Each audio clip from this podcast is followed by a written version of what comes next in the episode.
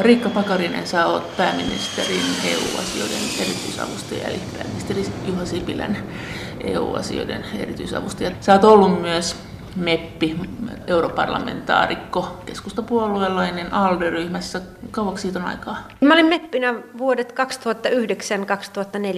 2009-2014. Mutta sulla on nyt se näkökulma myös, millaista on parlamentin työskentely. Joo, kyllä. Eli mä olin silloin myös aktiivisesti ja hyvin keskeisesti mukana viime kaudella rahoituskehysneuvotteluissa, mistä varmaan tänäänkin tullaan puhumaan. Ja erityisesti olin noissa kohesioasetuksissa ihan parlamentin pääneuvottelija. Ja, ja rahoituskehys tarkoittaa suomeksi tätä EUn budjettia, tätä kun EU kerää rahaa ja sitten jakaa päätöstensä mukaisesti. Ja sitten tämä kohesioraha tarkoittaa näitä rahoja, kun tämmöiset kehittymättömämmät alueet saa EUlta rahaa, kun ne sitoutuu sitten EU-määräämin tavoin käyttämään sen. Eikö näin ole Suomessa? Joo, kyllä. Eli rahoituskehys on monivuotinen budjetti, jos on sama sanot, asia. Niin, sama asia, jos sanotaan yksinkertaisemmin. Ja, ja EU-ssa se tehdään seitsemäksi vuodeksi. Eli tuolloin tosiaan niin määritellään se budjetin taso, kuinka paljon kukin jäsenvaltio omasta PKT-tasostaan sijoittaa tai laittaa, maksaa EUn yhteiseen budjettiin ja sitten eri sektoreilla tehdään nämä päätökset, että kuinka se raha sitten jaetaan. Ja seuraava budjettikausi alkaa? 2021. Mitä se sitten tarkoittaa suomeksi? Siellä neuvottelee siis neuvosto siitä budjetista, eli nämä maat. Sä oot nyt siinä pääministerin erityisavustajana tässä EU-asioissa, eli vaikka siinä sitten aluksi sitä asiasta neuvottelee Eurooppa-ministeri, ja sitten sen jälkeen pääministeri neuvottelee, ja sitten sen jälkeen se protokolla menee niin, että neuvoston pitää saada näiden eri maiden yksimielisyys siitä, että miten nämä rahat käytetään, että siellä kaikkien pitää olla sitä mieltä, ja sitten sen jälkeen parlamentin ja komission ja neuvoston pitää sitten sopia yhdessä, kerta kaikkiaan sopia, että miten, miten tämä asia menee. Mikä tässä on se kovin rasti? No kyllä kun on prosessi, niin sehän on hyvin pitkä ja perusteellinen ja kovia neuvotteluja käydään kaikilla eri tasoilla. Et jos vielä nyt käyn tämän niin kuin lyhyesti läpi, niin tosiaan nyt on odotettavissa toukokuun toinen päivä, että komissio antaa esitykset rahoituskehyksiksi. Eli tässä on niin kuin tietyllä tapaa kaksi raidetta, että on nämä, nämä budjetti ja sen taso, kuinka paljon rahaa kokonaisuudessaan käytetään. käytetään. Ja sitten on tämä toinen taso, että on nämä sektorit, politiikkasektorit. Mi- eli, mihin se pannaan? Eli mihin pannaan. Eli toukokuun lopussa komissiolta tulee sitten sektorikohtainen lainsäädäntö niin maatalouspolitiikkaan, kohesio- eli aluepolitiikkaan ja tutkimuskehitykseen, ulkosuhteisiin ja niin edespäin. Ja käytännössä sitten niin kuin noiden asetusten kautta määritellä, että millä perustein tuo päätetty rahasumma sitten EU-tasolla jaetaan. Ja tässä määräytyy pitkälti myös se, että mitä Suomi tulee sitten millekin sektorille saamaan. Ensiksi päätetään, sä sanoit, että kehykset päätetään ensin, eli ensin päätetään se, että miten se raha jaetaan, eikö niin? Joo, Joo. kyllä. Sitten sen jälkeen päätetään se, että että mistä se saadaan tai että kuinka suuri prosentti tästä maksetaan vai? No, koko sitä keskusteluahan käydään no, koko ajan. Eli no. nyt ne asetuksethan tulee tosiaan, se sisältö, lainsäädäntö tulee ennen kuin meillä on se lopullinen päätös niistä kehyksistä, siitä budjetista. Eli nyt tosiaan komissio antaa esityksen, nyt toukuun alussa siitä kokonaisrahasummasta, se on komission näkemysasia, ja sitten se antaa myös se sektorikohtaiset esitykset eri sitten aloille. eri aloille. Ja nyt näitä aletaan sitten viedä eteenpäin kun samanaikaisesti osittain, mutta tokihan sitten se loppuviimein ensiksi pitää olla päätös kokonaistasosta, kehyksistä, rahasta ja sitten niin kuin lyödään lukkoon lopullisesti nämä asetukset. No komissiollahan on tällä hetkellä hyvinkin ilmeisesti väljät raamit siinä, että paljonko rahaa tarvittaisiin eri aloille, että puolustukseen voitaisiin tarvita? No, tällä hetkellä niin kuin puolustuksessa on hyvin pienet rahasummat, puhutaan muutamista miljardeista. Niin. Mitä on, ja mä näkisin, että varmaan joku semmoinen tarve siis sen osalta, mitä me pystytään edes käyttämään, koska meillähän ei Joo. puolustuksessa ole vielä semmoisia yhteisiä rakenteita Joo. EU-tasolla, niin on semmoinen ehkä 10 miljardia, mikä se tarve tulee olemaan tulevalla rahoituskaudella. Joo. Eli jos puhutaan, että kokonaisuudessaan EUn budjetti seitsemässä vuodessa on se reilun tuhat miljardia, 1087 miljardia tarkalleen ottaen, niin se 10 miljardia on hyvin pieni osuus siitä. Ja jos ajatellaan taas, että mitkä on niitä isoja lohkoja EU-budjetissa, niin Maatalous ja kohesio. Nämä yhdessä muodostaa sen kaksi kolmasosaa koko budjetin tasosta. Ja nyt on se poliittinen paine sekä maatalouden ja etenkin näiden kohesiorahojen suhteen, että niitä vähennettäisiin ja kohesiorahoja yritettäisiin tehdä ehdollisiksi, eli jos et toteuta oikeusvaltioperiaatetta, niin sitten et saa niitä rahoja. Mutta tämä on se linja. Täältä otettaisiin rahaa ja se tarve olisi sitten tämä maahanmuuttoliikkeen rahoittaminen, eikö niin, ennen kaikkea? No se maahanmuutto on yksi osa Joo. niin sanottuja näitä uusia tarpeita. Et sen lisäksi on tosiaan, mitä on puhuttukin, mitä äsken mainitsin, niin tämä puolustus on sellainen, mikä on ollut myös Suomen Joo. prioriteetti, että tälle pitää löytyä rahaa mahdollisesti oman budjettilinjansa kautta sitten. Ja sitten totta kai nämä maahanmuutohaasteet, ne vaativat oma osansa. Paljon on laskettu, että siihen voitaisiin panna yhteistä rahaa. Mikä ei, ole, ei sellaisia laskelmia. Onks, ei onko että... mitään ehdotuksia vaikka ei, ei, ei, ei ole mitään semmoisia konkreettisia ehdotuksia, mutta se ajatus on se, että näiden perinteisten politiikan lohkojen kautta, jotka edelleenkin tulevat olemaan hyvin vahvoina Joo. tulevassa budjetissa, maatalous ja kohesio. Joo. Ja myös Suomen näkökulma on, että näiden pitää pysyä vahvoina hyvin vahvoin. Maataloustuet, niin jos miettii meidän vaikeita olosuhteita viljelylle, ne on aivan ehdottomat meille. Ja samoin kuin sitten nämä kohesiotuet, niin me saadaan suhteellisesti kuitenkin verrattuna moneen muuhun nettomaksajaan niin ihan hyvin tätä kohesiorahaa ja pitkä, pitkälti esimerkiksi pohjoisen harvaan asutuksen kriteerin pohjalta. Et erityisesti Pohjois- ja Itä-Suomi, niin näille alueille tämä kohesioraha, myös heidän ammattikorkeakoulutoimintaan niin edespäin, niin on hyvin merkityksellistä. Paljon tulee Suomeen eu Noin puolitoista miljardia kaudessaan. Että summahan on pieni, kun ajatellaan, että kohesiobudjetti kokonaisuudessaan on noin 3,5 miljardia. Ja siitä sitten lähtee esimerkiksi Puolalle tällä hetkellä se 80 miljardia. Joo, reilun 80 miljardia. Eli sen takia, että vaikka kohesiosta niitä, niitä leikkauspaineita on siihen kokonaisbudjettiin, mutta täytyy muistaa se, että, että nyt kun tämä eri alueet kehittyy, kohesion tarkoitushan alun pitää ollut vähentää eri alu, Euroopan eri alueiden kehityseroja. Ja sen takia pitkälti tätä rahaa on jaettu bruttokansantuoteperusteisesti, eli ne köyhät alueet, niin köyhät saa, alueet saa enempi. Ja nyt kun tietyillä alueilla PKT-tasot ovat nousseet, niin se automaattisesti tarkoittaa sitä, että tarve tälle kohesiorahalle absoluuttisesti tulee vähenemään. No se tulee vähenemään suunnilleen. No tarkasti niin jos lasketaan, että säännöt pysyisivät samana tällä, myös tällä Joo. tulevalla kaudella, niin 10-20 miljardia euroa vähenisi, vähenisi se tarve. Mutta sitten totta kai niin kun kriteereitähän uusitaan, mutta siis lähtökohta pitäisi olla se, että, että kun alueet kehittyy, niin totta kai myös sitten se maksetun rahan tarve ja määrä vähenee. Tämän kautta tässä tulee niin kun automaattisesti jo sen kohesion tarpeen vähenemistä. Sitten taas, niin kuin, mitä Suomi on pitänyt esillä tässä, on se, että näitä pitäisi entistä enempi kohesiorahoitusta pitäisi pystyä suuntaamaan tämän hetken näihin ajankohtaisiin haasteisiin, kuten esimerkiksi nyt tämän kasvuun, nuorisotyöttömyyteen, osaamiseen, kilpailukykyyn. Me pystyttäisiin luomaan sinne sellaisia kriteereitä, mitkä tukisivat tämän kaltaista mistä, kehitystä. Mistä se tulisi pois sitten? No käytännössä sehän niin kuin vaan kohdennettaisiin uudestaan. No, missä, missä se on ollut ennen, mihin se sitten ei menisi? No nythän, on, nythän suurin osa potista jaetaan ihan puhtaasti PKT-perusteisesti. Siis mit, eli, kun... eli se, että, että jos PKT-taso alueella on matala, niin saat sen perusteisesti ja sitä rahaa. Eli nyt voisi sitä, vaan vai? Niin, käytännössä. Eli nyt sinne pitäisi myös saada entistä enemmän sitä ehdollisuutta. Siis niin onko se Puola saanut sen 80 miljardia tuosta vaan, että tehkää mitä lystäätte täällä suunnilleen? Ei, kaik, ei kaikkea tietenkään, mutta siis on paljon. Että, että kun tämä kohesiohan muodostuu, on niin kuin kaksi päärahastoa. On tämä kohesiorahasto, mistä maksetaan tämä PKT-perusteinen tuki. Ja sitten on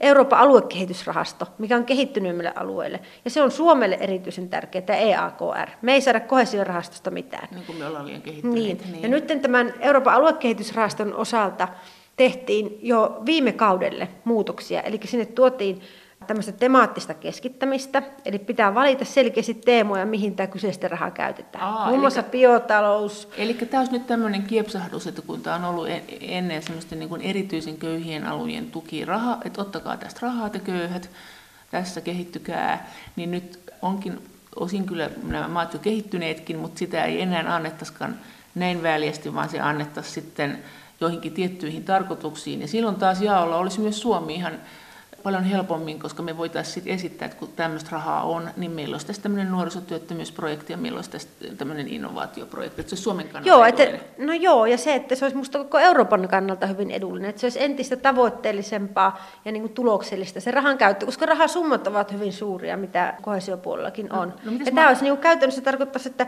samankaltaista säännöstöä tuotaisiin myös sitten niin tähän kohesiorahaston puolelle, mitä meillä on jo siinä EAKR. No paljon Suomi laski, että meillä voisi nousta kohesiorahoitus, jos tähän siirryttäisiin, tai onko tämä tämmöinen torjuntavoitto, että me ei ainakaan menetettäisi?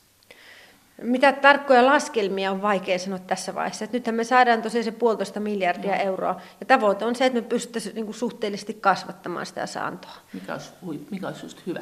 En, en mä pysty niin kuin summia ja, ja. sanomaan tässä vaiheessa, mutta tota, no. totta kai nämä ratkaistaan sitten siellä, siellä asetusneuvottelussa. No. Mä olin tosiaan viime kaudella niin itse parlamentin neuvottelijana Euroopan alueellisen yhteistyön rahastossa ja olin myös neuvotteluissa mukana, mitä tulee tähän EAKR, eli Euroopan aluekehitysrahasto. Tämä oli pitkä prosessi, parin vuoden prosessi kokonaisuudessa, missä sitten jokainen lakipykälä käytiin tarkasti läpi ja parlamenttikomissio ja neuvosto etsi siihen yksimielisyyttä. Eli tässä tulee niin pitkät neuvottelut vielä, mutta niissä on Voisiko sitten vaik- mahdollisuus vaikuttaa. Pääministerin EU-asioiden erityisavustaja Riikka Pakarinen, luuletko, että se on poliittisesti myötätuulessa? Siellä on aika monta maata, jotka varmaan kärkkäisi näitä rahoja jotka ei olisi niitä saanut, koska ne on mennyt, tämä Puolahan on ollut tämmöinen kivikengässä, että ne saa sen reilun 80 miljardia tuosta vaan, ja sitten samaan aikaan ne ei oikein nyt välitä siitä, että mitä EU haluaisi niiden toimivan tässä oikeusvaltioperiaateasioissa esimerkiksi. No joo, siis kyllä tämä ehdollisuuden periaate on sellainen, mikä on nyt vahvasti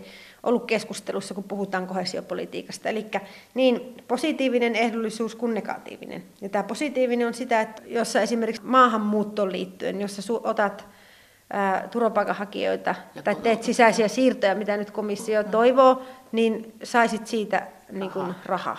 Ja sitten tämä negatiivinen ehdollisuus tässä päinvastoin on se, että jos me katsottaisiin ainoastaan negatiivista ehdollisuutta, niin se tarkoittaa sitä, että jos sä et, et noudata sovittuja periaatteita, muun muassa nyt sitten maahanmuuton tai oikeusvaltioperiaatteiden osalta, niin sitten sulta jäädytettäisiin näitä kohesiovaroja. Ja tällä hetkellä tämä keskustelu on tietenkin noussut hyvin vahvasti, kun Puolassa ja Unkarissa on näitä erinäisiä no, ongelmia, miten, muun muassa oikeusvaltioperiaatteen osalta no, on. Miten sä näet sen, että onko siinä kysymys nimenomaan tästä oikeusvaltioperiaatteesta vai vanhojen jäsenmaiden halusta ottaa sitä rahaa, että ne keksi tämmöisen oikeusvaltioperiaatejutun tähän? Ei, kyllä tämä on ihan puhtaasti että halutaan pitää kiinni sitä vahvasta arvopohjasta ja oikeusvaltion periaatteesta, minkä pohjalle tämä Euroopan unioni on rakennettu no, ja mihin kaikki jäsenvaltiot on sitoutuneet. No, miten nämä Puola ja Unkari on sanonut tästä neuvostossa ja miten sä luulet, että ne tulee sanomaan, että jos siellä neuvostossa vaaditaan yksimielisyys tästä budjetista, niin ei niin hölmöjä voi olla, ettei ne huomaa, että heiltä on rahaa menossa, jos nämä säännöt muuttuu.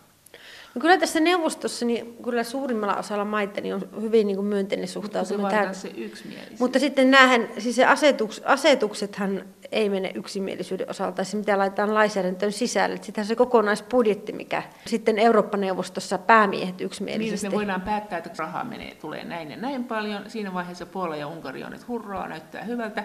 Mutta sitten tuleekin tämmöinen asetus, joka ei vaadi yksimielisyyttä, jossa sitten sanotaankin, että että muuten te ette saa sitä rahaa te maat, jotka ette noudata oikeusvaltioperiaatteita, ja sitten siihen ei ole vaadittu yksimielisyyttä, niin ei oikein mahda sille mitään. Mutta siis, tämä ei sinällä ole uusi asia, että tämähän on ollut aikaisemminkin, että 2011 tätä on käytetty, mm-hmm. että komissi- Unkarilla oli silloin ongelmia tämän lehdistönvapauden Joo. kanssa, ja tällöin komissio ilmoitti, että Unkarilta jäädytetään näitä varoja.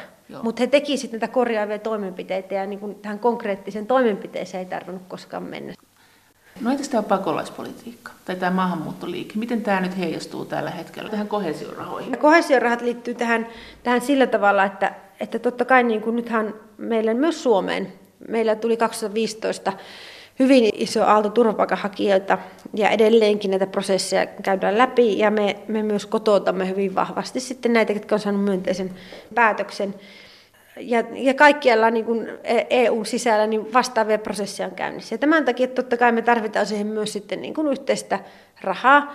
Ja nyt tämä kohesiopolitiikka linkittyy siihen sillä tavoin, että, että tota, on, on pohdittu, että voisiko kohesiopolitiikan sisältö, kun se on se hyvin iso elementti myös rahallisesti EU-budjetissa, voisiko sinne luoda rahanjaollisia mekanismia, indikaattoreita, joilla nimenomaan vastattaisiin tähän turvapaikanhakijoiden kautta kotouttamisen niin kuin haasteeseen. Tällaista niin kuin selkeää indikaattoria ei olla vielä esitetty, että mihin se laskenta perustus, mutta myös Suomi ja hallitus on tätä pohtinut ja todennut, että Suomen kannalta voisi olla hyvin edullista, että sellainen indikaattori luotaisiin, jossa otettaisiin huomioon nämä turvapaikanhakijat, niistä myönteisen päätöksen saaneet ja ne, ketä, ketä aletaan kotouttamaan. Et suhteessa meidän väkiluku, niin, niin meillä tämä luku on aika korkea.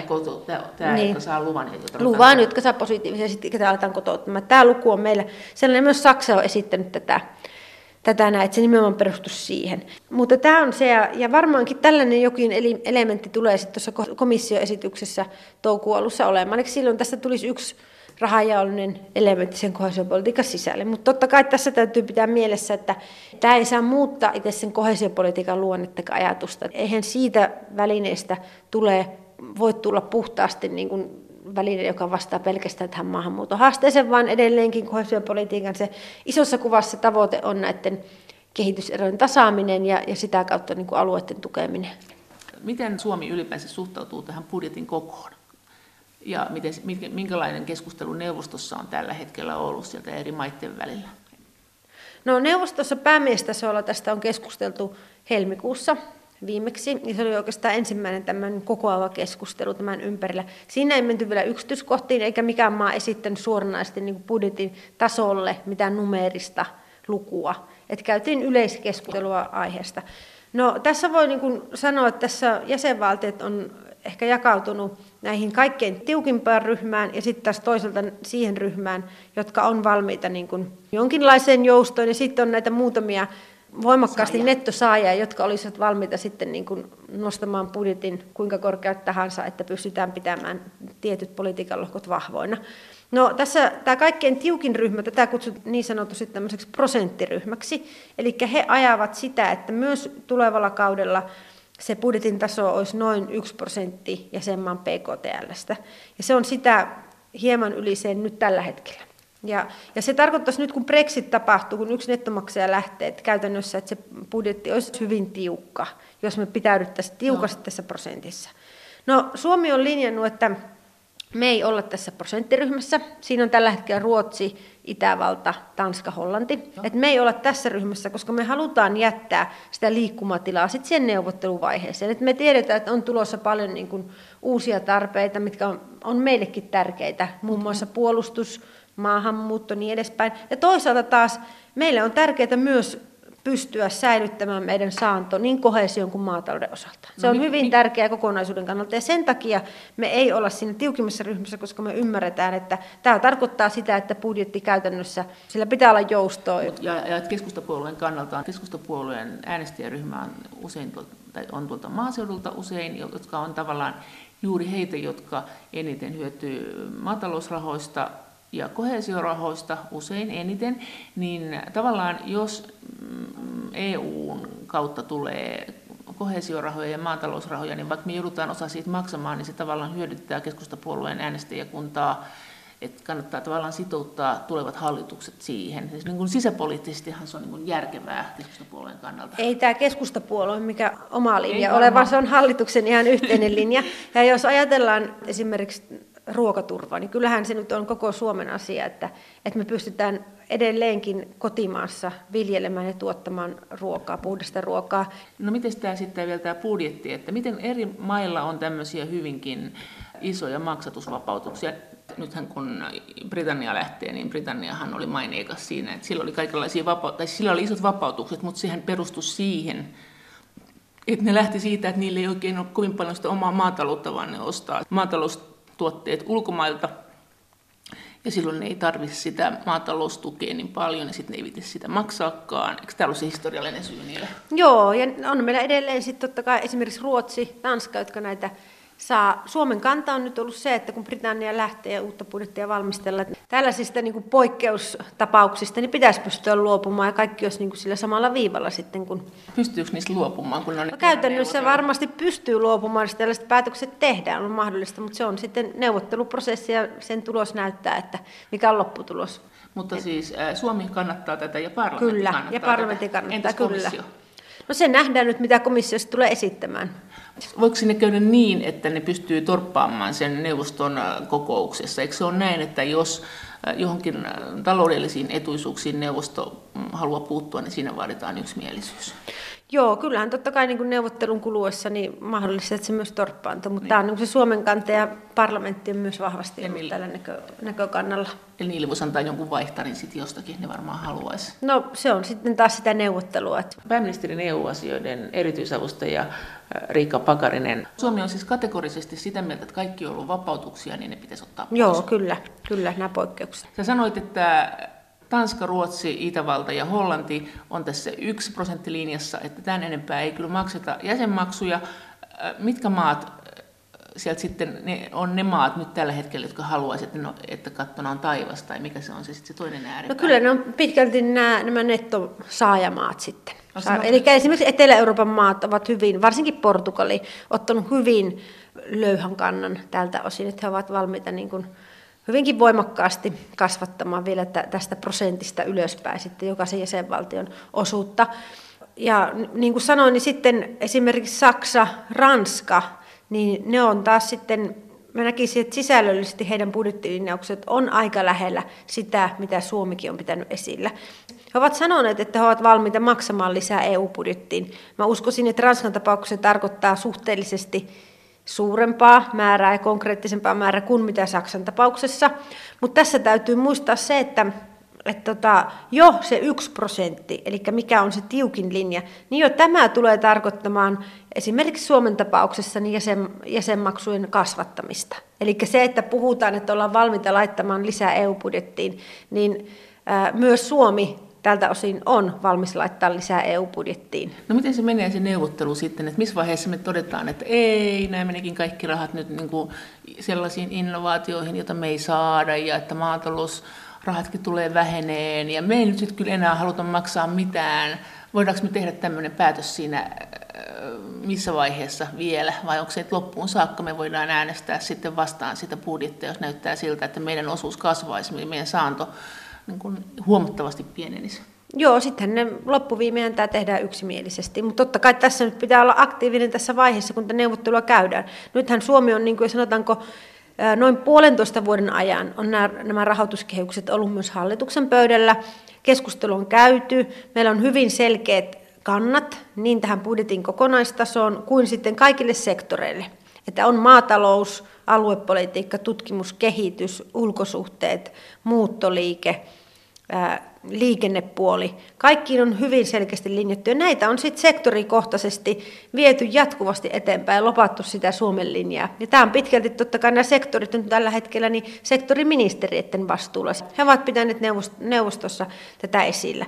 Ja se mitä sitten tulee niin kuin tähän Suomen jouston mahdollisuuteen, niin okei, me ei ole siinä tiukemmassa prosenttiryhmässä, mutta toki meillä on vahvasti linjattu, että meidän jäsenmaksu pitää pysyä kohtuullisena. No, että se katsotaan sitten, tämä, tämä, niin kuin tämä ää, jousto on sen takia sisällä meidän kannoissa, että me voimme sitten katsoa siinä, siinä tilanteessa, kun neuvotellaan näistä ja nähdään, että mitkä sektorit painottuvat, että, että kuinka paljon meillä on varaa sitä joustoa. No minkä takia me kärkätään kuitenkin, ollaan jotenkin aina hirveän innoissamme, että me saadaan tätä kohesiorahaa. Kohesiorahahan on aika tyhmää rahaa valtion budjetin kannalta siinä mielessä, että siitä menee, jotkut sanoo, ei kaikki, että jopa kolmas osa siitä rahasta, mitä saadaan näitä kohesiorahoina, näiden, mitä on tarkoitus kehittää näitä kehittymättömiä alueita, niin se menee tähän yleisen byrokratian pyöritykseen. Maataloustuissa on tietenkin sama asia, että kyllähän sieltä menee hirveän paljon byrokratian pyöritykseen,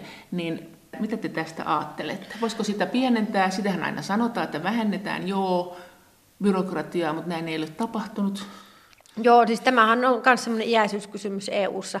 Totta kai olen aivan samaa mieltä siitä, että tämä byrokratia niin maataloustukien osalta kuin kohesiotukien osalta on aivan liikaa. Onko se laskettu tot... paljon se maksaa Suomen valtiolle?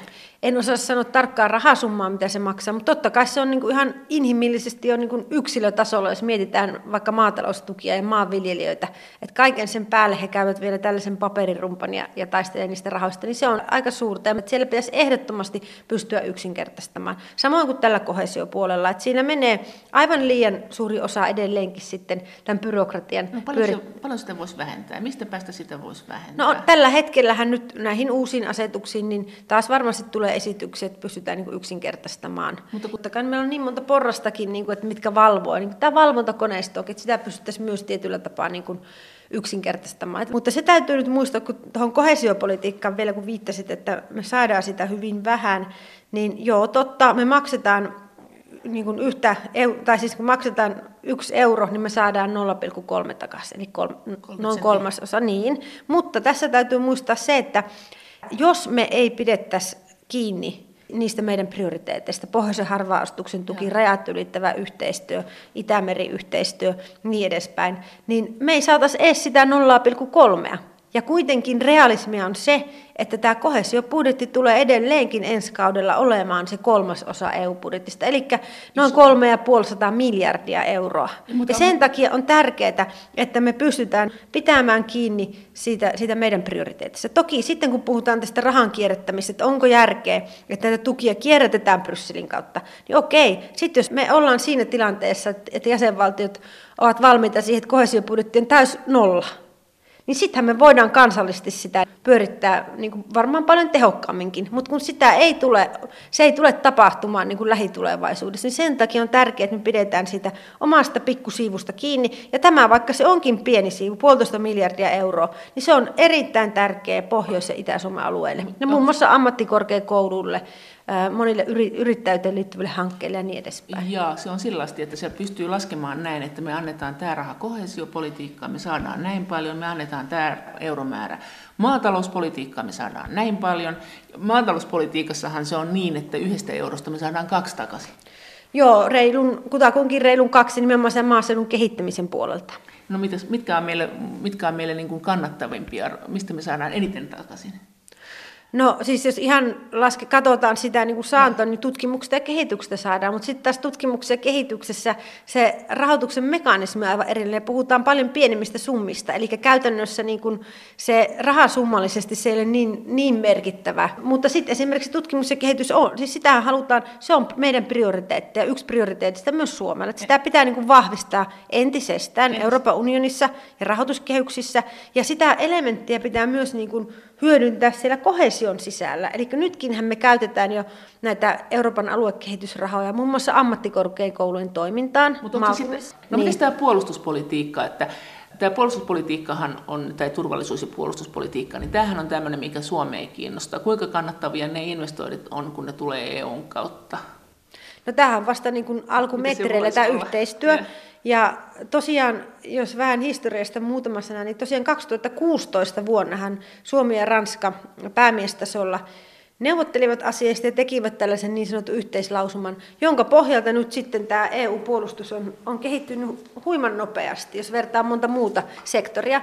Ja nythän meillä on näitä pysyvän rakenteellisen yhteistyön hankkeita. Siellä on muun muassa tähän niin kuin rajat ylittävään liikennöintiin liittyviä ja, ja paljon niin kuin erilaisia yksityiskohtaisempia projekteja, joihin nyt pyritään saamaan sitten rahoitusta. No, kuinka kannattavaa se on verrattuna, jos maatalousrahat on meille kannattavia, yhteinen maatalouspolitiikka on meille kannattavaa, niin Voisi kuvitella, että yhteinen puolustuspolitiikka on paljon vielä kannattavampaa, koska meillä on ihan megalomanin esimerkiksi tuo raja, niin se olisi erittäin hurraa meille. Joo, mutta sitten tästähän nyt ei voida taas mitään laskelmia sitten, kun meillä ei vielä sitä rahaa ole. Eli tämä on nyt ensimmäinen kerta käytännössä, kun me budjetin sisälle oltaisiin luomassa, mitä Suomikin on pitänyt esille, että olisi mahdollisesti ihan oma budjettilinja tälle. Niin, niin, mutta se on nyt mahdoton vielä sanoa, koska sitä rahaa ei ole siellä ja sitten käytännössä, no okei, niitä hankkeita meillä on ja Suomi on käytännössä nyt kolmessa eri... Mutta eikö Suomi ole kuitenkin koko ajan kannustamassa on, sitä, kyllä. että oikein paljon budjettiin nyt vaan rahaa siihen no ei nyt, sanotaanko, että Suomi on kannattanut sitä, että sinne saadaan erillisrahoitusta, se, että, että kuinka iso se summa, niin käytännössä realistisesti puhutaan maks 10 miljardista eurosta, niin, koska 100, meillä ei vielä rakenteita ole enempää. Niin kuin, eihän, nyt ei puhuta mistä tässä yhteistä puolustusta oltaisiin luomasta, yhteisiä sotajoukkoja tai muuta. Tämä on hyvin pientä vielä. No mitä sitten, kun hallitus vaihtuu? Te olette täällä ahertanut, sä oot keskustapuolueelainen, pääministeri Sipilä on keskustapuolueellinen, tämä hallitus on nyt koostunut tästä porukasta, mikä on. Ja tämä EU-politiikka on mm, tämän hallituksen politiikkaa, myös tämä EU-budjettipolitiikka. Valuuko tämä kaikki tyhjiin, sitten kun, jos hallitus vaihtuu, siis vaalien jälkeen, jos hallitukseen tulee erilainen koostumus, niin mitä tästä työstä jää jäljelle? Jos, jos siellä on ihan eri priorisointi, jos sinne tulee porukka, joka sanoo, että ei me mitään maataloutta haluta tukea ja näin edelleen, niin mitä sitten? No käytännössähän nyt tätä pohjatyötä on nyt tehty, jos sanotaanko se reilun vuoden ajan. Oletteko se tehnyt Tässä... sitä myös sillä pohjalla, että jos vaan hallitus vaihtuu, niin tässä on speksit, että nämä on laskettu teille, että jos haluatte vaihtaa politiikkaa, niin tässä Excel... Ei, no eihän me siis tulevalle hallitukselle nyt mitään niin, jatkuvuutta. Niin, niin siis se, mutta siis tämä hallitus on määritellyt oman linjansa ja sitä ollaan nyt niin kuin viety eteenpäin hyvin aktiivisesti. Ja tämän, jos ajatellaan nyt rahoituskehyksiä sitä budjettia, niin nythän ensimmäinen etappi on se, kun komissio tulee antaa sen esityksensä toinen viidettä. Ja nythän tähän on jo vaikutettu Joo. nyt sen, sanotaanko sen vuoden ajan. Keskustelu on käyty monella eri tasolla.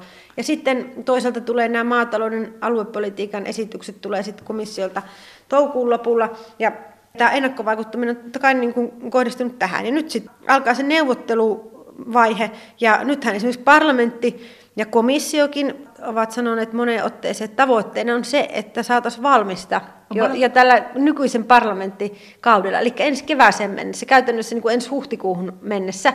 Mutta tämä nyt Ei on vaan. sellainen asia, että se on hyvin epärealistista. Se on hyvin tiukka tavoite ja pitäisi melkeinpä ihmeenä, jos siihen päästäisiin. Mutta jos näin kävisi, sittenhän tämä olisi niin kuin taputeltu jo tämän hallituksen aikana. No, Mutta sitten se vielä, jos jatkan, niin se, että kuinka sitten muuttuu, kun meillä on tässä eduskuntavaalit, niin totta, meillä on huhtikuussa 2019 eduskuntavaalit, ja silloin on hyvin mahdollista tietenkin, että jollain tasolla ainakin hallitus muuttuu, ja sitä kautta totta kai tämä uusi hallitus asettaa myös tavoitteensa näiden budjetin osalta, niin sitten uudelleen sit nähtäväksi jää, onko se miten paljon erilainen kuin mitä ne tavoitteet on tällä hetkellä ollut. Mutta kyllä mä näkisin, että kuitenkin suomalaisessa politiikassa on aika paljon tämmöistä konsensusta ja niin edespäin.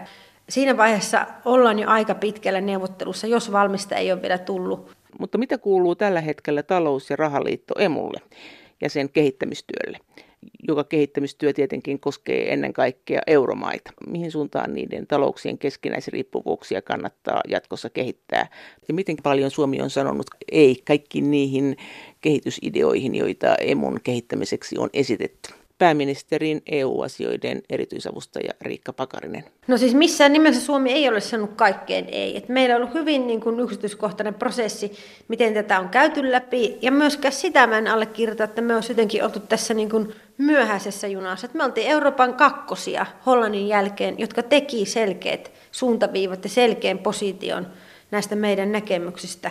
Eli me oltiin ehdottoman niin kuin etulinjassa tässä, kun tästä asiasta lähdettiin keskustelemaan, ja sen takia meillä on ollut myös hyvin aikaa vaikuttaa, että nämä asiat, mitä me ollaan tässä meidän Suomen näkökannassa nostettu esille, että ne tulisi myös laajemmin sitten eurooppalaisittain hyväksyttäväksi, että saataisiin kumppaneita näiden näkökantojen taakse. Ja nyt tällä hetkellä, kun katsotaan, niin tässä on onnistuttu verrattain hyvin, että meillä on niin kuin Baltian maat, Pohjoismaat, Hollanti, myös Saksa hyvin pitkälti näillä samoilla Eli kun on linjoilla. sanottu, että Saksa on meidän kanssa eri linjoilla tässä emun kehittämisessä ja enemmän samalla linjalla Ranskan kanssa, niin nyt, oletko nyt sit sitä mieltä, että Saksa onkin, millä tavalla se on meidän kanssa samalla linjalla?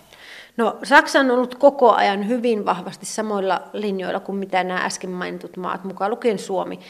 Mikä tässä on ollut se väärinkäsitys sun mielestä? Millä lailla? Mä en tiedä mikä. Tästä on niin kuin Minusta tästä on tietyllä tapaa uutisoitu vähän siinä mielessä, että Saksa olisi nyt hypännyt suoraan Ranskan ja Macronin kelkkaan, kun, kun Macron valittiin presidentiksi. Merkel on koko ajan painottanut noissa erinäisissä tapaamissa ja tilaisuuksissa, kokouksissa sitä, että, että Saksalla on edelleenkin hyvin se perinteinen linja myös tämän valuutan osalta. Eli, ja, eli käytännössä niin kuin mitä Suomi kannattaa ja mitä Suomi on vienyt eteenpäin, niin ensinnäkin niin kuin me tosiaan hahmoteltiin nämä perusongelmat, että mitkä on rahaliitossa ongelmat, koska on aivan turha niin kuin heitellä ilmoille, että perustetaanko valtiovarainministerin virka tai tehdäänkö yhteistä budjettia, jos me ei tiedetä, mihin tällä toimella oikein pyritään. Että ei pelkästään niin puhetta puheen vuoksi. No niin, me määriteltiin ensiksi selkeästi ongelmat. Meillä oli iso ryhmä, meillä oli asiantuntijoita mukana, puolueet, hallituspuolueet, käytiin perusteelliset keskustelut ja todettiin, että, että emulla on tällä hetkellä kolme selkeää ongelmaa. Ensinnäkin meillä on nämä jäsenmaiden taloudelliset erot, mitkä on hyvin suuria, valtioiden ja pankkien välinen kohtalon yhteys ja sitten toisaalta markkinakurin puute. Et Että nämä on selkeästi ne kolme suurta tekijää, jotka aiheuttaa mahdollisesti tulevaisuudessakin niitä isoja hallitsemattomia ongelmia.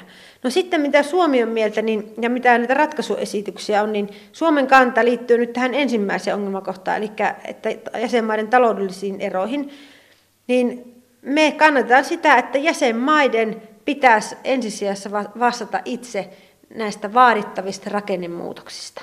Eli näistä reformeista, mitä Suomessakin on nyt tehty, että me siis, saataisiin omaa talouskuntoon. Siis, että jos versus toinen vaihtoehto on se, että me EU-budjetista rahoitetaan maiden niin kuin, talouden tasapainottamista, niin ei niin, vaan se, että jokainen maa ta- ta- tasapainottaa taloutensa itse. Eli tämä tarkoittaa suomeksi sitä, jos jäsenmailla on taloudellisia eroja, niin Suomi ei halua, että on tasausrahasto, jossa me annetaan esimerkiksi, josta me annetaan rahaa maille, joilla on suhdanteiden kanssa ongelmia, vaan Suomi on sitä mieltä, että kaikki hoitaa asiat itse. Ja tässä, jotta me pystyttäisiin yhteisen rahaston avulla oikeasti tasapainottamaan jäsenvaltioiden taloutta, siis luomaan tämmöinen niin kuin suhdannetasaaja niin sanotusti, niin käytännössä se tarkoittaisi, mitä Macronkin on sanonut, niin 3-5 prosenttia jäsenvaltioiden PKTstä panostusta siihen. Muiden maiden tukemiseen. Niin, niin sä voit laskea siitä, jos me tällä hetkellä keskustellaan, että laitetaanko me prosentti vai 1,05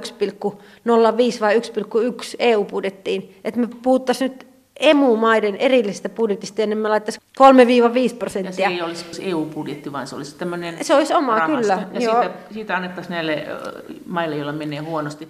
Ja no, mutta tästä, tästäkään ei ole vielä selkeä. Eihän mitään tämmöistä selkeää esitystä tästä ole. Tämä on vain keskustelun tasolla. Voisi sanoa nyt suomeksi sen, että mitä Saksa nyt haluaa tästä? Siis Saksa, on esittänyt, joo, Saksa on esittänyt sitä, samaa mitä Suomikin pystyy tukemaan täysin, on se, että rahoituskehysten EU-budjetin sisään luotaisiin oma budjettilinja emumaille, siis johon laitettaisiin sitten EUn yhteistä rahaa budjetista. Eli EUn budjetissa, joka on tämä seitsemän vuoden budjetti, niin mm. niin siellä olisi euromaiden oma, oma linja. Oma linja. Ja sitten siitä jaettaisiin tarvittavaa Kyllä, rahaa. ja Saksa on nostanut rahasummaksi 10-20 miljardia euroa yhteensä. yhteensä. Eli, Eli se olisi hyvin kuitenkin nimellinen. Ja tämä on aika kaukana siitä, että jos puhutaan, niin kuin Macron on puhunut, ä, omasta budjetista, johon sijoitettaisiin 3-5 prosenttia. Se on todella suuria summia. Ja sitten niin kuin ajatellaan... Se on kolme kertaa EU niin, niin, aina. Niin, Joo. niin. Ja tämä ei ole saanut myöskään niin kuin laajalti muiden jäsenvaltioiden tukea. Tässä näkyy se, kuinka kaukana niin kuin käytännössä tämän kyseisen asian osalta ehkä nyt Saksa ja Ranska kuitenkin ovat. Ja se, että kun on puhuttu siitä, että Saksa on nyt voimakkaasti muuttanut tätä omaa talouspoliittista linjaa, niin lähelle siitä, Ranskaa. lähelle Ranskaa, niin siitä mä olen eri mieltä. Mikään ei tällä hetkellä viittaa siihen. Saksa, toinen asia, missä tämä ehkä näkyy, on se, että Ranska on ajanut vahvasti sitä, että, että tästä Euroopan valuuttamekanismista EVMstä tulisi eurooppalainen valuuttarahasto. Ja käytännössä, että se siirtyisi osaksi EUn oikeudellista kehikkoa. Ja tätä on Ranska ajanut, mutta Saksa on myöntynyt tähän, että okei, tästä Euroopan EVMstä voitaisiin tehdä eurooppalainen valuuttarahasto. Joka tekisi mitä? No siis käytännössä ne tehtäviä ei ole vielä määritelty. Niin. Nämä, nämä puhutaan niin hyvin yleisellä ja, tasolla ja. vielä. Että käytännössä ne olisi pitkälti varmaan se EVM mukaisia tehtäviä sitten. Eli katastrofiin ajautunut mm, maa niin, tukea, niin, lainaa. Niin, mutta Joo. tässä nyt se iso juttu on, ja me, Suomellekin se on aivan ok, että jos EVM, jos se nyt halutaan muuttaa eurooppalaiseksi valuuttarahastoksi, niin ok. Mutta se iso kysymys on tässä se, että, että muuttuuko se oikeudellinen asema. Eli jos, se, jos tämä EVM valuuttarahasto mahdollisesti tulevaisuudessa, jos se siirtyisi osaksi EUn oikeudellista kehikkoa, niin tällöin päätöksenteko ei enää vaatisi yksimielisyyttä. Siis jos tarkoitat suomeksi sitä, että jos se, vaan, jos se, siirtyy, se on nyt tällä hetkellä maiden keskinen mm. rahasto, jossa maat keskenään päättää asioista. Ja yksimielisesti, mutta eikö siinä ole tämmöinen, että jos on joku kriisi, niin mm. niin sitten ei tarvitse mm. olla. Niin joku megakriisi, Eikö se näin ole? Mm. Siellähän on tämmöinen joku taustapotti. Joo, niin, mutta, mutta jos se muuttuisi EUn alaiseksi, niin silloin se lähtisi maiden näpeistä se sen hallinnointi. Se olisi käytännössä sitten niin kuin, tota, määräenemmistöllä.